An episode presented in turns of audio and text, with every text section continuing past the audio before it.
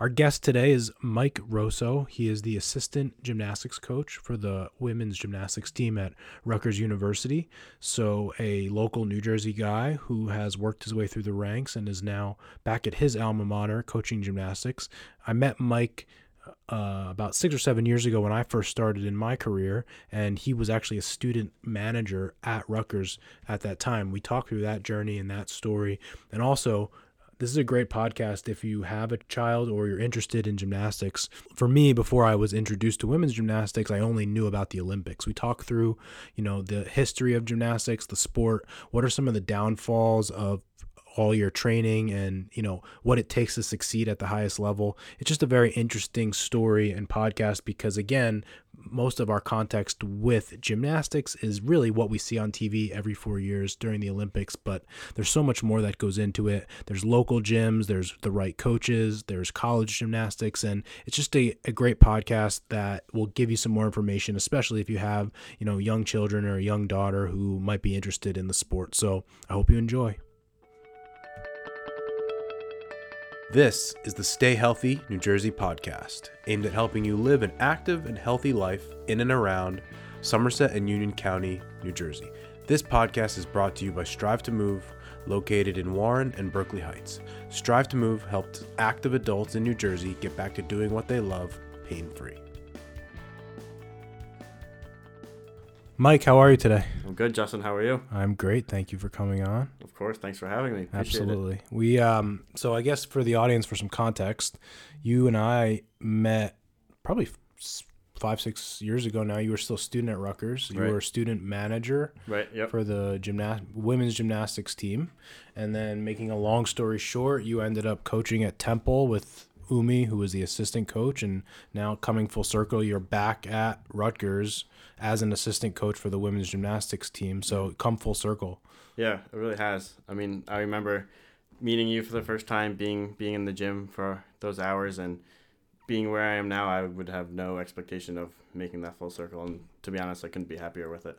I remember you being there, and like you were about to graduate. And I remember talking to you. You really didn't know what you know what the next step was, because especially, you know, college gymnastics, which we'll get into, but especially you know men's even more so, but women's college gymnastics. There's not a ton of teams out there. There's not a ton of opportunity where like baseball, basketball, football. There's almost every school has those sports. Right. Division one, two, and three. So right. if you want to get into it, like if you want to work, you can get into it.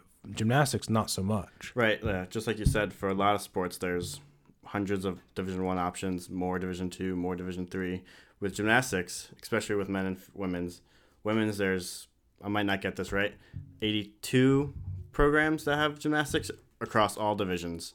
Men, it's like 13 or 14 across all divisions. Right. So your opportunities to get into college coaching are extremely limited to begin with. And and for you working there, developing that relationship with Umi when she got her opportunity to become a head coach at Temple, you know, uh, she trusted you enough to to bring you on as her assistant coach there, right. which was great. Right.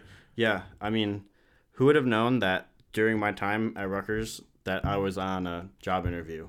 Like when I was there, I did not look at it at all that way, yeah. but retrospectively, it was, and I'm glad that I had that impression on Umi for her to bring me along with her. Like without her, I don't, I don't know what I'd be doing right now, but I love where I'm where I'm at. Yeah, and to your point of, and not even the topic of the podcast, but I think it's worth saying, you never know what opportunity will come up and what your opportunity will be. So, there, for me, even being in practice locally to where I grew up, there's there's people like patients that I've gotten or relationships that I've built because they knew me when I was in high school and right. they knew like I w- was a decent person then.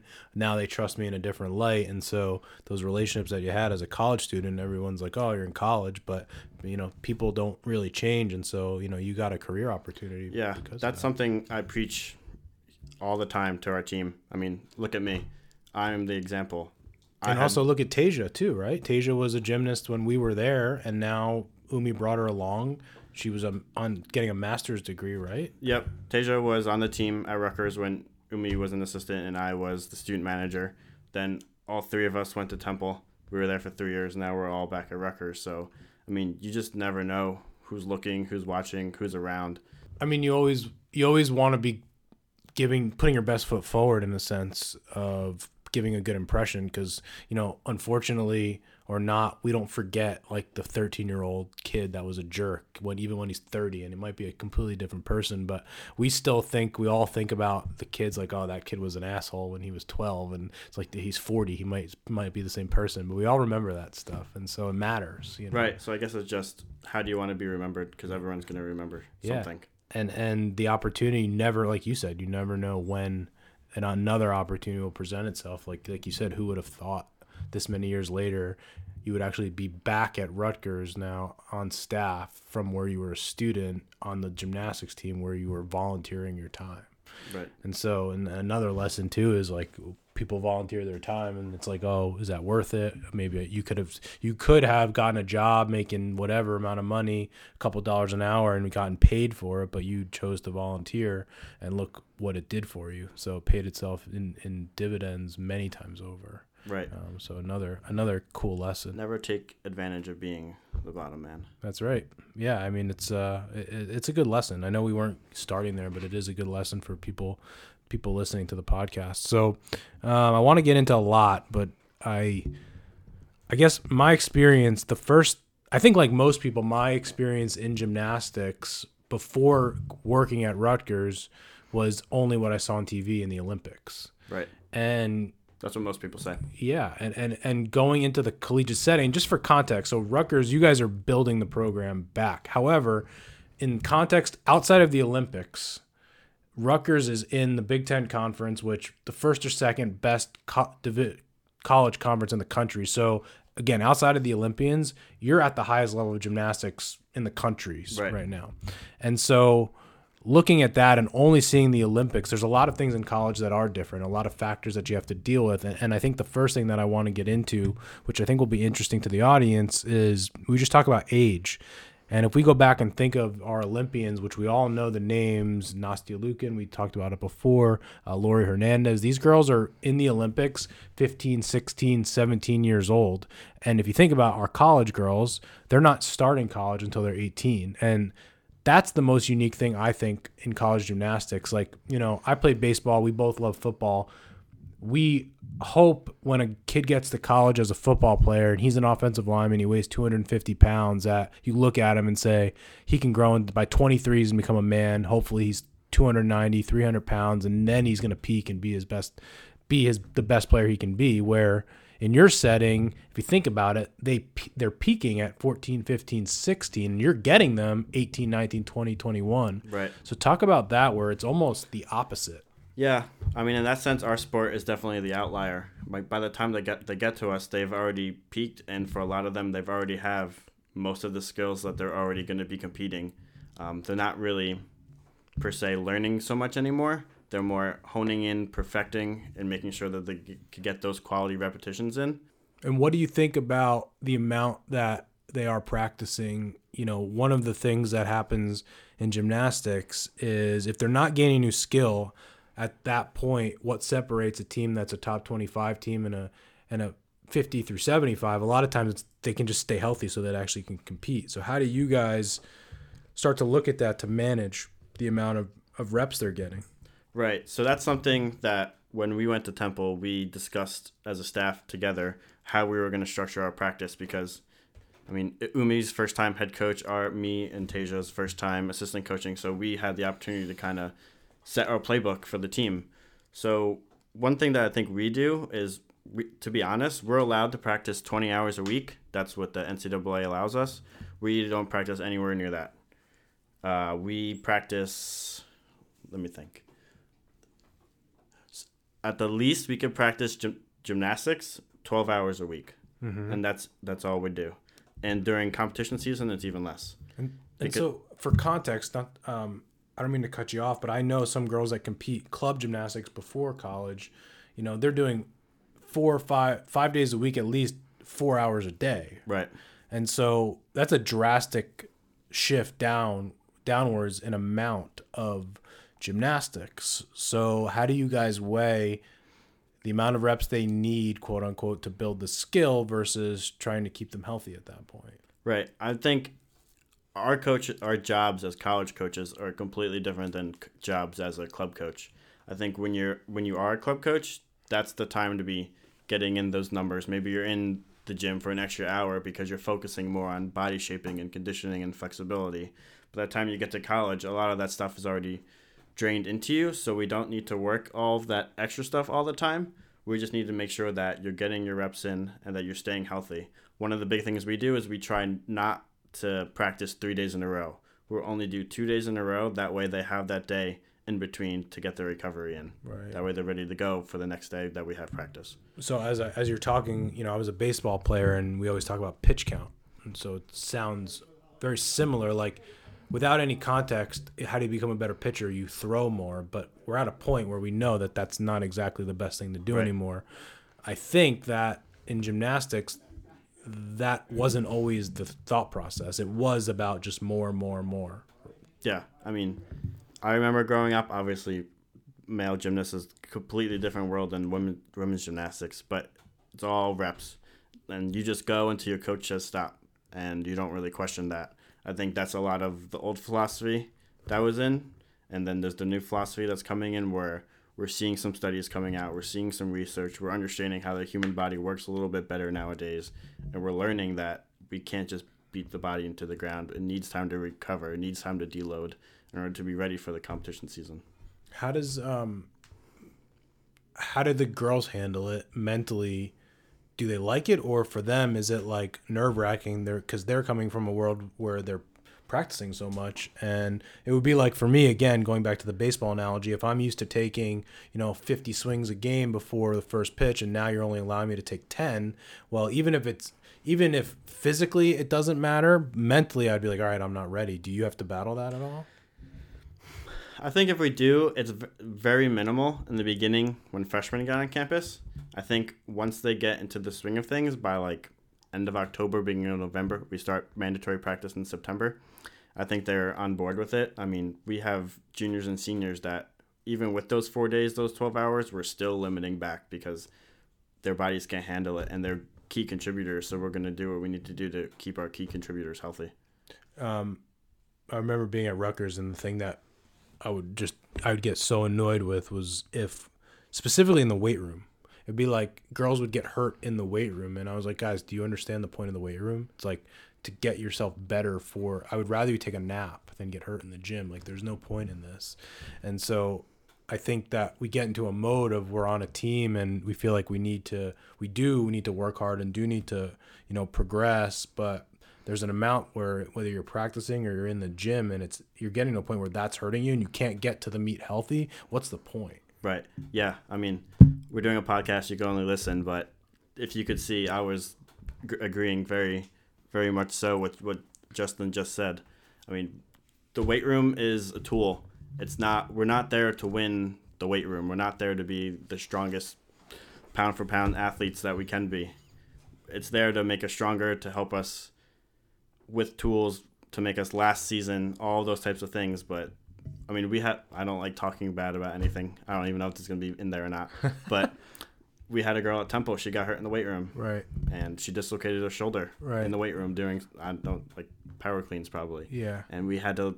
She was one of our key contri- contributors that year, and we Right. had to manage her really, really closely that year. yeah and, And and, it and it affected our, our outcome of our team. And you know i mean obviously accidents happen something you can't avoid but there's always there's always context Right. to that. Um we kind of just breezed through it but being in that world for a while understanding you know when you play football basketball baseball like everyone you know people just lift weights. It's part of the deal for the most part. Gymnastics not so much. So where do you guys fall now with weight room? I i, I have to imagine almost none of the girls that you bring in like again most high school football players work out and lift weights how many of your girls that come to you have had experience in the in the weight room before they've arrived at Rutgers? So we have a team of 20 student athletes right now. I would say maybe one or two. What do you think about that though? I mean, obviously at the club level, it's either they either don't believe in it, don't know how to do it, or you know, again, it's the I think we both talked about gymnastics being a very dogmatic sport. Is it do they not believe in it or they just no one it's like one of those things where no one does it so we don't do it. I think it could be a little bit of no one does it, so we we don't do it. I think a lot of what goes on in the club world has kind of been around for a long time. Yeah. Um, I think also part of it is just like we talked about a little while ago. They're doing a lot more hours in club, so maybe it's not so beneficial for them to spend four hours of gymnastics pra- practice plus 45 minutes to an hour of strength conditioning work for them. Maybe they need that time off to recover. Right. We use it. I mean, we can use our strength and conditioning time as a source of recovery for them. right.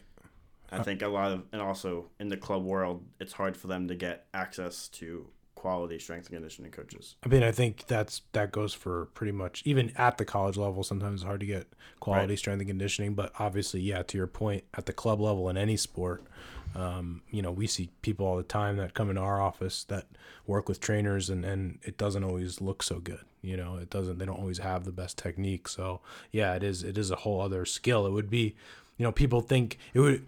People going to the weight room without a skilled coach would be like going to gymnastics without a skilled coach. Like Yeah. you, you just wouldn't do it.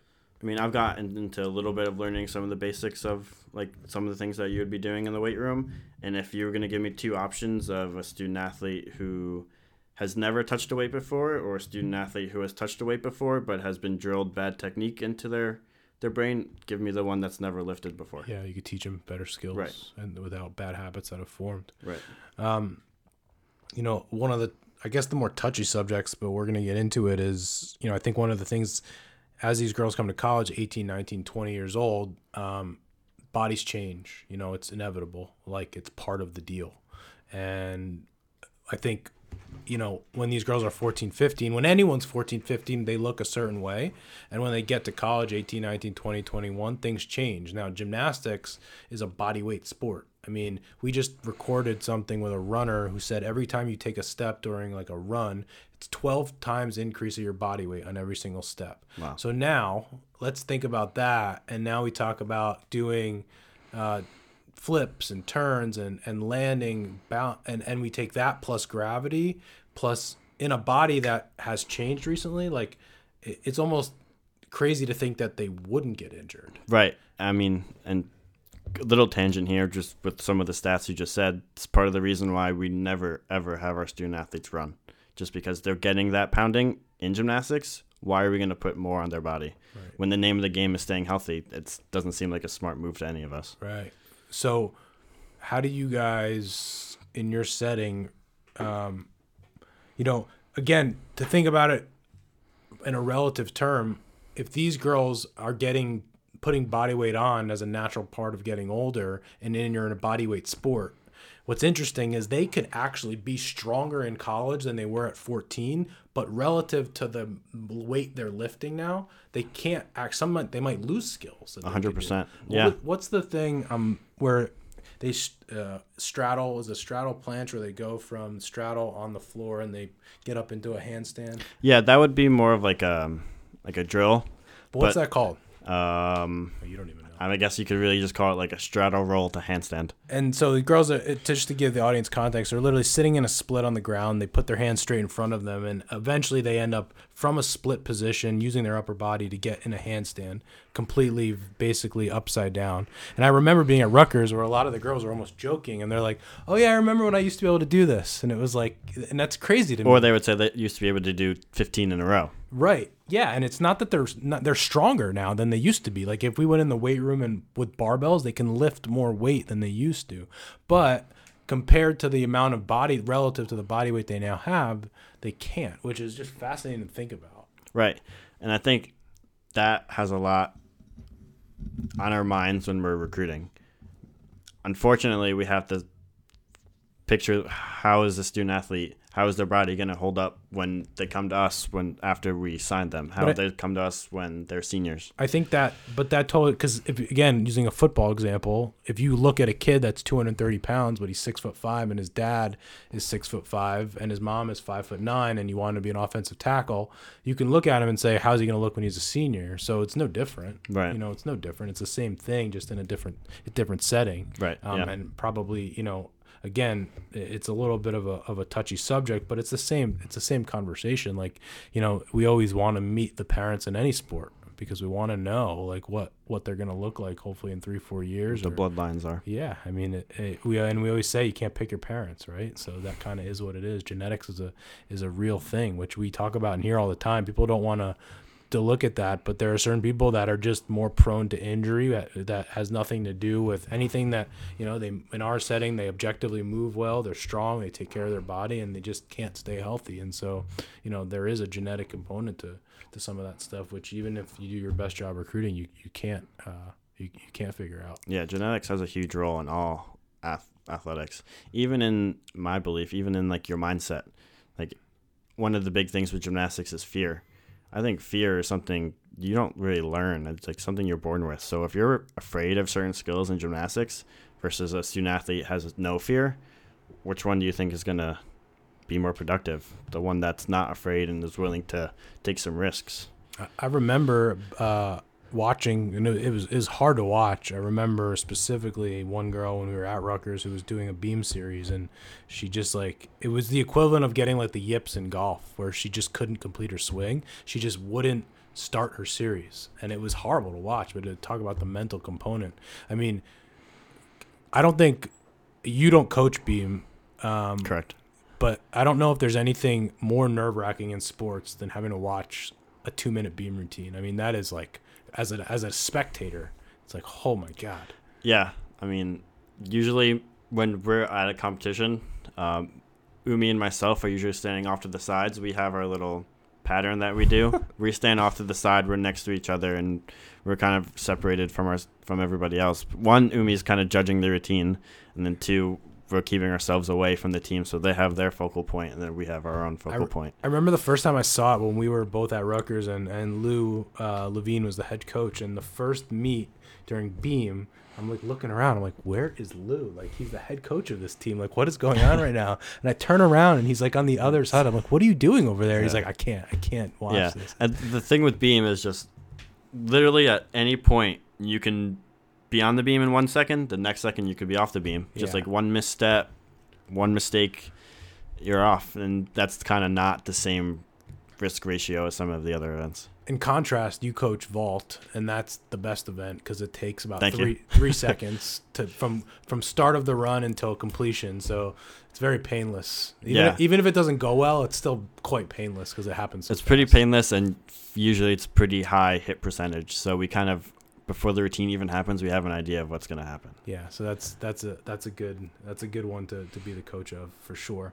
Um, so let's kind of transition a little bit, and you know we have people in the audience who may have kids that are youth gymnasts, and and I think you know for most parents out there who didn't do gymnastics, even if they did, like when you go to and join a gym or in any sport, you know you're just kind of trusting that the coaches know what's going on. And, Right. you know, from your perspective now, as you're kind of in a position where you recruit at these different gyms, if if you if I had a kid or that was five six years old, what were the what are some things that you would want a parent to look for in the gym that they might be sending their kid to? I think right off the bat, one of the top things would probably be, be communication. Do you have good communication with your daughter or son's coach? If there are some coaches out there that don't let parents come into practice, that don't take questions from parents, those are the types of coaches that you would want to steer away from. If you have any concerns at all, your coach should be willing to have an open conversation with you and just discuss what's going on. It doesn't mean that they're going to change their philosophy or change what's going on in the gym, but at least you know their thought process and you can relay what your thought process is as well. If you had a daughter who was who wanted to do gymnastics, what what type of like what type of practice time? How many days a week? You know, she's five, six, seven years old, and then she's pretty good. What would you be looking for in a gym? Okay, so I have to ask you it's hard for you as a parent to say what are your goals with your with your daughter when she's 5 or 6, but Yeah. what are your goals for your daughter when she's So- 5 or 6? Well, that's the thing, right? Like, at, they start. How old did you get in gymnastics? What three, four, five years old? Yeah, old? 3 years old. And so, at what age? Because I don't know. It, you know, the girls like that you have at Rutgers who are the basically out, again outside of the Olympians are the elite of the elite at that level. Right. Um, can do they are you? Could you see it at three or four? That like, oh, she's pretty good. Like, let's let's let's get going on this thing. Not at 3 or 4, but you probably could see some glimpses like just shy of 10 probably. So that age between the time that you I send my daughter because it's cool to gymnastics at three and ten, like I don't know what the goals are. I mean, if she likes doing it, I'm gonna send her, and you know, if she wants to be competitive, like when I was a kid, I liked to compete. Mm. So uh, for me, anything my parents would send me, I would like, yeah, let's go more. Let me do more of it. But you know, uh, you know, how do I know if it's recreational or what? Because like if we're saying we have a seven year gap of I don't know what the goal is, let the kid if he likes it or she likes it to keep him going in it. What do you do? Yeah, I think probably there's probably a sweet spot in there where I think when you're five or six years old, you're not going every single day, and you're not there for four, five hours. I think you need to be in the gym for maybe three hours at a time. Yeah. Definitely not five days a week.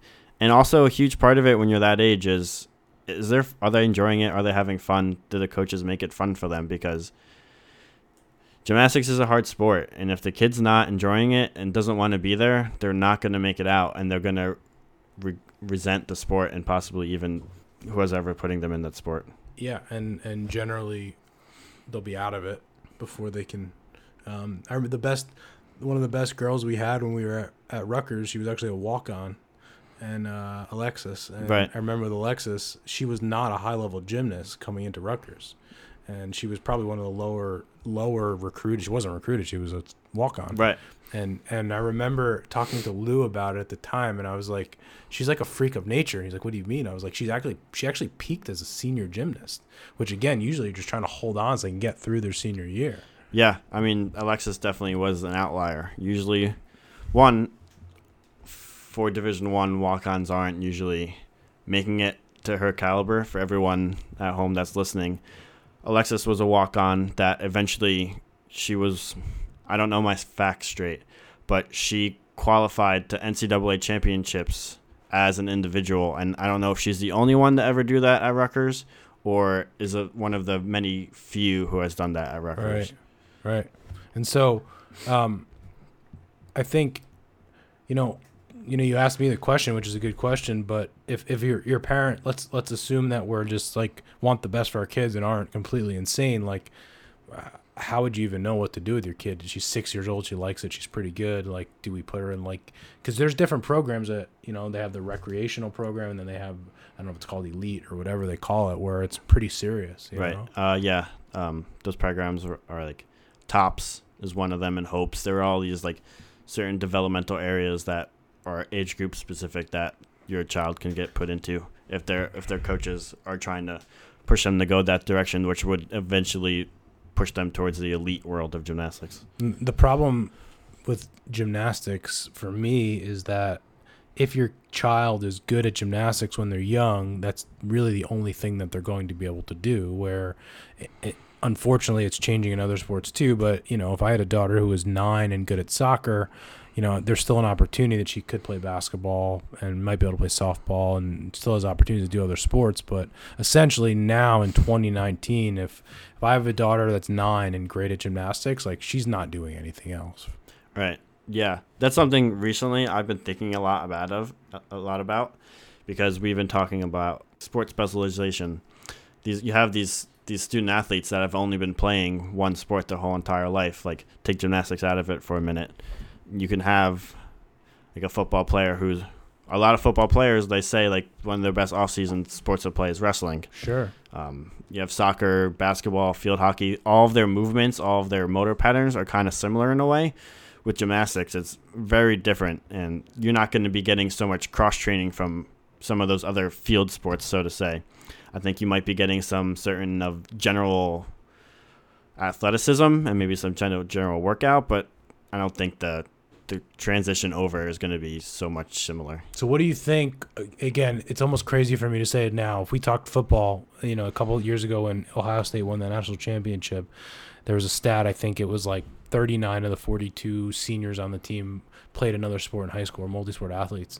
You'll, you'll laugh when I say this, but if I said, yeah, yeah, we're going to start recruiting in gymnastics differently. We're going to look for three sport athletes, and one of the sports is gymnastics. And she also plays softball in the spring, and she plays field hockey in the fall. You'd be like, there's no shot that she has the skill level. So what do you think in a perfect world, if you were king of gymnastics for a day, what would you do differently now, starting at a youth level?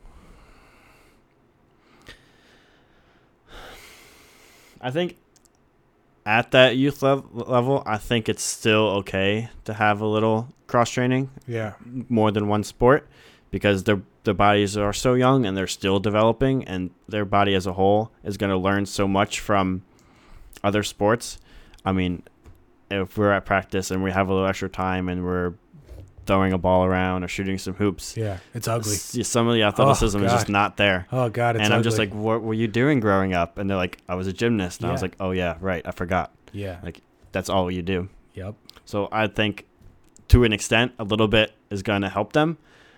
But once they get to a certain age, maybe ballpark 12, 13, something on there, it's not going to be so beneficial anymore. Is there an argument to say that we talked about how they peak at 15, 16? Is there an argument to say that if they were multi sport athletes or didn't train so much at 7, 8, 9, 10 and pushed it back two or three years, that maybe when they are 19 or 20, that they could actually peak as a gymnast?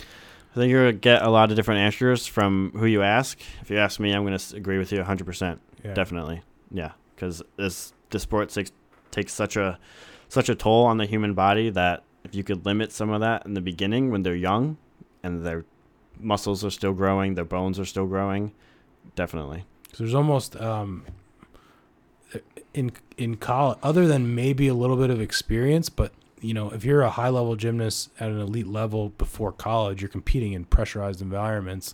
So there's almost no advantage to being an upperclassman as a collegiate gymnast versus every other sport. Like for the most part, when you're a junior senior, there's an there's a distinct advantage to having that experience and having extra time in the system and working out and doing that in college it's almost like throw her out there as a freshman like she's going to probably be the best she might be the best she's ever going to be which is completely foreign Yeah, I mean, sports. if you look at this the the results from the most couple few most recent NCAA championships, I think some of the freshmen make the hu- the biggest splash at that at that competition. I mean, they're always right in there in the top all around on the top teams. They're helping Right. out the most. right um i think hopefully we get some local people to listen to this podcast and you and i talk about this all the time i think that first of all collegiate gymnastics meets are actually a lot of fun to go to they're very fast paced the minimum amount of people teams is two meaning you always have two events going on at once but a lot of these meets have four and so you have Yep. beam floor bars and vault all going on i mean it is action packed it is fast paced and you guys have done a good job of keeping the meets entertaining and i think it's to me like if i had daughters right now that were young like i would go to every home meet at Rutgers. i mean you guys i i, I hope you guys continue to push it so that you get more uh, more people to to come to your meets now Yeah, I mean, thank you. I appreciate that. Yeah, for everyone listening at home, our season starts January 2020. We go from January until end of March, beginning of April. We'll have four to five home meets. Come out to the RAC, Yeah. support. If Yeah. you can, we'd really appreciate it. Trust me, if you've never been to a gymnastics competition, you won't regret coming to your first one. It it is it is truly is a lot of fun. It's how long does generally the a meet take? It's not long. No, it's not long. That's the good thing about it.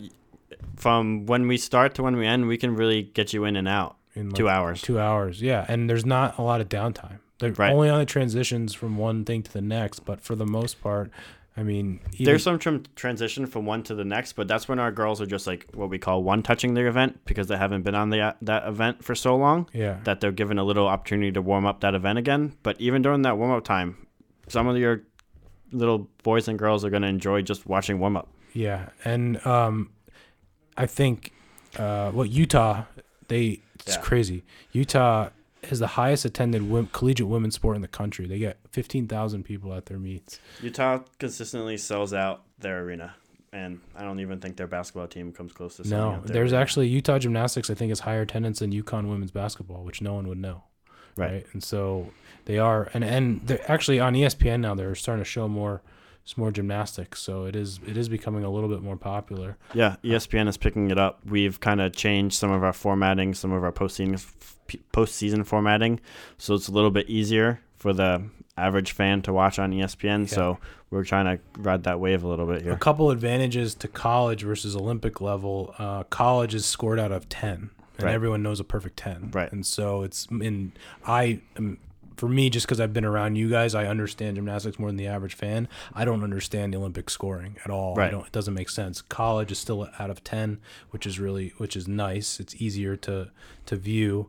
Um and obviously there's the four events um, that you're competing in, and, and for the most part, the kind of the flagship is always the floor, right? That's the most exciting. The home team does floor last. They have the music playing. Yep. And the other part, I will say, if you haven't ever seen a collegiate gymnastics meet versus Olympics, they usually the girls tend to pick popular music. So you'll Yeah. get like music that you actually know versus like the classic like Olympic music, which is like I don't know what it is. Yeah, So, if you go to a college meet, it's almost like a today's It's like a concert. Kind of yeah, yeah. It's there. It's a lot of energy. It's a lot of fun. Like trust me, come out, you will not be disappointed. Yes, and hopefully we'll be competing uh, with some of these bigger schools quickly. But I mean, the Big Ten has teams like Michigan, teams like who oh, who else is really good? Penn State, Penn State. Nebraska, University of Minnesota. Yeah, so some really top 5, 10, 15 teams in the country. Um, and that's the goal for Rutgers to be in in the next couple years. And you guys had a much better year last year than Yeah, we had a as our first year, we had a great year. I mean, some of the highlights: we beat Penn State for the first time in program history at home at the RAC. Uh, it was a nighttime meet. It was huge amounts televised, of I energy. think, right? On the it was on, it was televised on the BTN Big Ten Network, so that was probably one of the biggest highlights of our year. Right. Yeah, that's that's that's big time because they're ranked pretty highly. Yeah, we Uh, had one one student athlete, Belle Huang. She qualified to postseason. She was a tiebreaker away from qualifying to NCAA championships, so that was huge for us. And then we're bringing in a very talented freshman class, which we're hoping to build on for the future. Cool. So it's looking up, and and maybe the biggest news we have a. Are you guys gonna be in the new facility in the fall? We should be in the new facility come the end of August. So I remember at, when we were there one time. Uh, when I was there, we practiced in Livingston, which is basically the rec center. And So the fact that anybody came to Rutgers, the fact that the girls practiced in the rec center was amazing. Um, not ideal. It was like Not at all. not No. ideal at all. So you know, the, again, you didn't have a, we didn't have a locker room there. No, There was no locker room. To be honest, no training room. No, No nothing. nothing. And now the new facility should be opening in the fall, so that should be really exciting and really helpful for the team. And you guys have a practice facility within the new facility, right? Correct. Yeah. Cool. The whole building for us as a program and for the university as a whole, keyword, but it's a total game changer. It Yeah. changes every single thing that we're all going to do. Good. Gymnastics will be in there. Wrestling, who has a huge year, is going to Yeah. be in there. Men's and women's basketball will be in there. Yep. So we can't wait for it to be finished. Awesome. Mike, um, where can people reach out to you or find you? Anywhere? Um, if you're looking for me, I would first go to our like Rutgers Gymnastics. Um, right. What is it on social medias it's should be just Rutgers Gymnastics would be the easiest way to find it on all three main Twitter, Instagram, Facebook, social media platforms. Yeah, got it. And guys out there, again, once the late fall, early winter rolls around, keep your eyes out for Rutgers home meets. Are you guys still? I, the fact that do you guys still not charge for this? So there was a period when they were. This was when we were at Temple, And now you stop. and now they're stopped, and now they're free. okay, so Even guys, more incentive for you it's to come. free to go to these meets, and I keep saying they need to charge for it, but literally, if you're looking for something to do with your kids or whatever, it's totally free. You have no excuse. Definitely this winter, come check out Rutgers Gymnastics, and let's see if they can have an even better year than they had last time. Mike, thank you so much. Justin, appreciate it. Thanks for having me. Absolutely. Thank you for tuning in to the Stay Healthy New Jersey podcast, brought to you by Strive to Move. If your pain or injury is preventing you from living the healthy and active lifestyle you love and deserve, and want to get back to doing what you love pain free, we offer both a free ebook and free over the phone consultation to help you figure out the root cause of your pain and the best next steps to help resolve it. Find our ebooks online at strivetomove.com slash our services. There you'll find an ebook for topics on such things as back pain, knee pain, sports injuries, and CrossFit injuries. These ebooks will provide you with free expert advice, tips, and exercises to help solve your pain from the comfort of your own home. Just visit strivetomove.com slash our services to download your ebook and have it delivered directly to your inbox. We also offer free, no obligation phone consults with a doctor on staff to New Jersey residents. Just call us at 908 547 0729 or visit us at strivetomove.com and click the Talk to the Doctor First button on the homepage to schedule a call with us. Thanks again for joining us, and we will see you next time on the Stay Healthy New Jersey podcast.